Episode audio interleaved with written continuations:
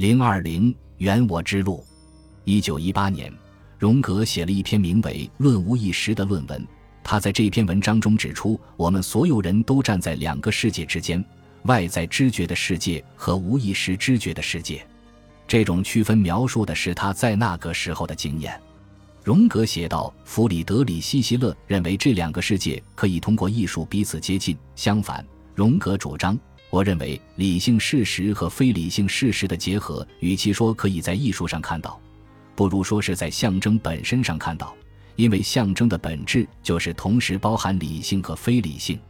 荣格认为，象征源自无意识，象征的创造性是无意识最重要的功能。”虽然无意识的补偿功能一直存在，但是只有我们愿意去认识它时，象征的创造性功能才会出现。在这篇论文中，我们看到荣格一直在回避把自己的作品视为艺术的观点。他认为自己的作品不是艺术，而是象征。象征是这本作品的最关键所在。新书呈现的就是荣格在认识和复原象征的创造性力量。描绘的是他在尝试理解象征的本质，并从象征的角度上观察自己的幻想。他的结论是，在任何既定的时期，无意识的内容都是相对的，而且是不断变化的。而我们当下要做的是根据活动的无意识力量改造自己的观点。因此，他当时面临的一个任务就是将他在直面无意识的过程中形成的概念转移出来。并在新书中以文字和象征的形式表现出来，用一种符合当时习惯的语言讲出来。一九一九年，荣格到英格兰参加了心理研究协会举办的会议，他本人也是该协会的荣誉会员。他在会议上报告的论文题目是《精神信仰的心理学基础》。荣格在这篇论文中区分出两种集体无意识会被激活的情境，在第一种情境中。个体生命中危机的出现和希望与期待的崩塌会导致集体无意识的激活。在第二种情境中，社会、政治和宗教的巨大动荡会导致集体无意识的激活。在以上两种情景中，受到盛行态度压抑的因素就会累积到集体无意识中。具有强烈直觉功能的个体能够觉察到这些，并试图把它们转译成可以交流的思想。一旦这些内容能够被成功的转译成可以交流的语言，就能够带来拯救效果。但无意识的内容都具有令人不安的效果。在第一种情景中，集体无意识会取代现实，但这是病理性的；在第二种情境中，个体会感到很混乱，但这并不是一种病理性状态。这个区分暗示荣格认为自己所经历的就是第二种情境。换句话说，是整个文化的动荡导致集体无意识被激活。因此，他最初之所以在一九一三年担心自己即将成为精神病患者，是因为他没有认识到这两种情境的差异。一九一八年，荣格在心理学俱乐部做了一系列关于类型学的报告。当时他已经对这个主题进行了大量的学术探究。他在一九二一年出版的《心理类型》。一书中详细论述和扩展了讲座中论文的主题。由于他也在新书中探索这些问题，因此心理类型最重要的一章就是第五章诗歌中的类型问题。荣格在这一章讨论的基本内容是如何通过象征的结合或和解所产生的结果来解决对立问题。这种形式也是新书的核心主题之一。荣格细致分析了印度教、道家。梅斯特·伊克哈特，还有在卡尔施皮车勒的作品中如何解决对立的问题，这一章可以视为是对历史来源的冥想，催生他在新书中的概念，也标志着一种重要方法的引入。荣格并没有直接讨论新书中对立和解的问题，而是从历史的角度上比较和评论这些内容。一九二一年，原我成为一个心理学概念，荣格对它的定义如下。既然自我是我的意识场的中心，那么它就不是我心灵的全部，而仅仅是诸多情节中的其中一个。因此，要区分自我和原我。由于自我仅仅是我意识的主体，而原我是我的全部，因此原我也包含无意识心灵。从这个意义上讲，原我就是一个巨大整体，包括且包含自我。在无意识幻想中，原我通常以高级的或理想的人格形式出现，就像浮士德之于歌德，查拉图斯特拉之于尼采。荣格将印度教中的梵天阿特曼等同于原我，同时他又提出一个灵魂的定义。他认为，灵魂拥有补偿人格面具的特性，而意识的态度所缺乏的就是灵魂所拥有的这种特特性。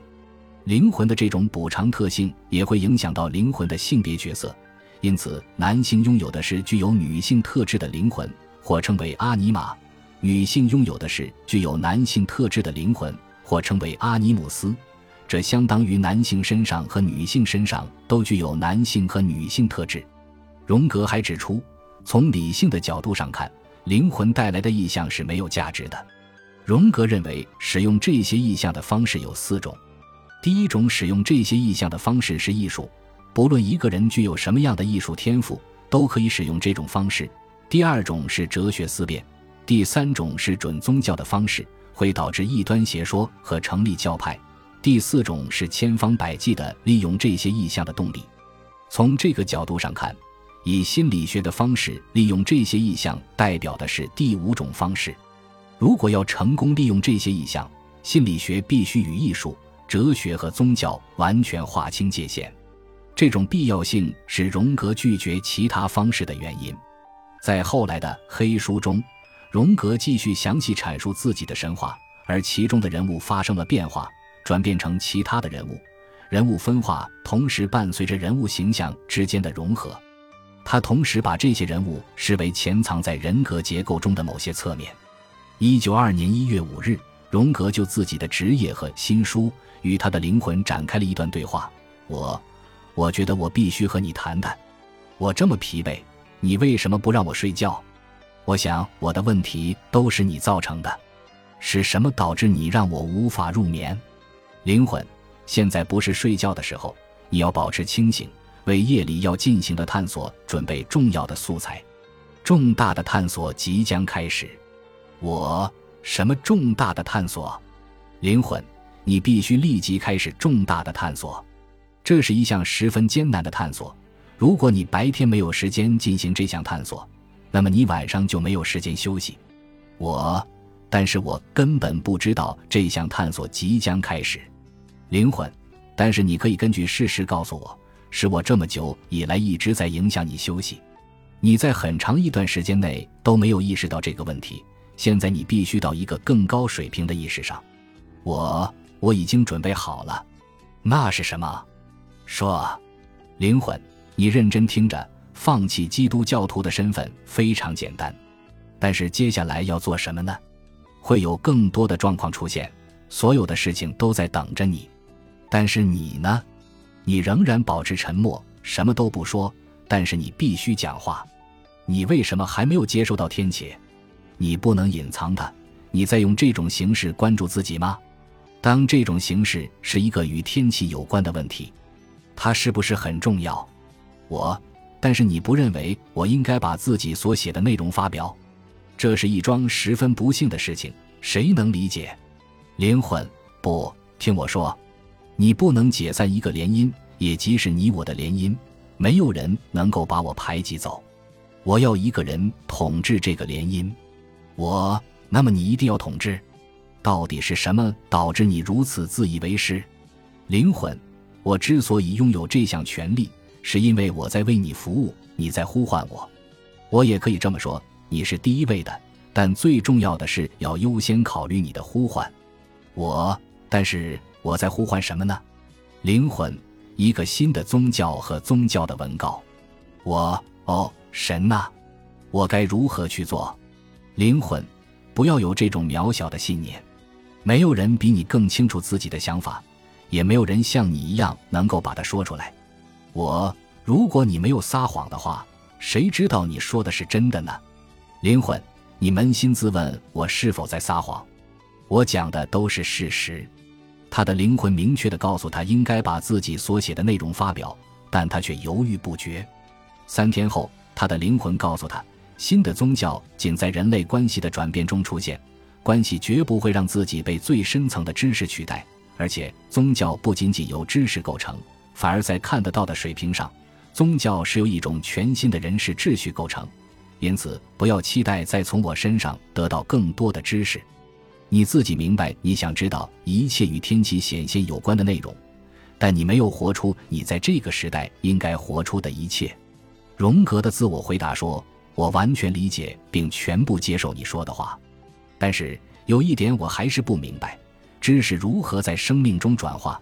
你必须教我这一点。”他的灵魂说：“这一点没有什么好说的，它并不像你想象的那么理性，这是一条象征的路，因此。”荣格当下面临的任务就是如何把他通过自我探索学习到的内容在生命中实现和体现出来。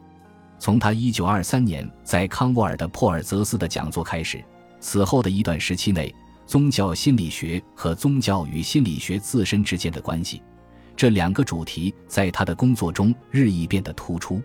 他试图发展出一个宗教形成过程的心理学。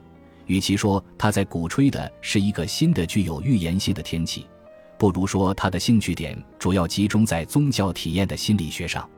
他的任务就是描绘出个体的神秘体验如何转译和转化成各种象征，最终成为教条和宗教组织的教义。最后，他研究的是这些象征的心理功能。对于分析心理学而言，在宗教形成过程的心理学成功建立以后。至关重要的是，在肯定宗教态度的同时，又不能成为一种教义。一九二二年，荣格写了一篇名为《分析心理学与诗歌艺术作品之间的关系》的论文。他在论文中划分两种类型的作品：第一种作品完全源自作者的目的；第二种作品支配作者。例如，歌德的《浮士德》的第二部分和尼采的《查拉图斯特拉如是说》。就是这一类具有象征意义的作品，荣格认为能够支配作者的作品皆来自集体无意识。在这种情况下，创造性的过程就存在于无意识的激活的一种原型意象中。原型能够让我梦时放出一种比我们自己的声音更强有力的声音。任何一个使用原始意象说话的人都能够发出上千种声音，这个人就具有迷惑性和超能力。能够把我们个人的命运转变成整个人类的命运，激发出我们身上有史以来一切慈善的力量，让人类在每一个危险的地方都能发现一个难民，并让其度过最漫长的黑夜。创作出这样一类作品的艺术家，能够教化时代的精神，并且补偿时代的片面化。在描述这一类象征作品的起源时，荣格似乎也把自己的创作也考虑在内。因此，虽然荣格拒绝把新书视为艺术，但是荣格对这本书的思考是他后来概念和艺术理论的主要来源。这篇论文暗含的一个问题是：当时的心理学能否在教化时代的精神和补偿当时的片面化方面起到相应的作用？从这个时候起，他开始使用这种方式为自己精确地设定心理学任务。本集播放完毕。感谢您的收听，喜欢请订阅加关注，主页有更多精彩内容。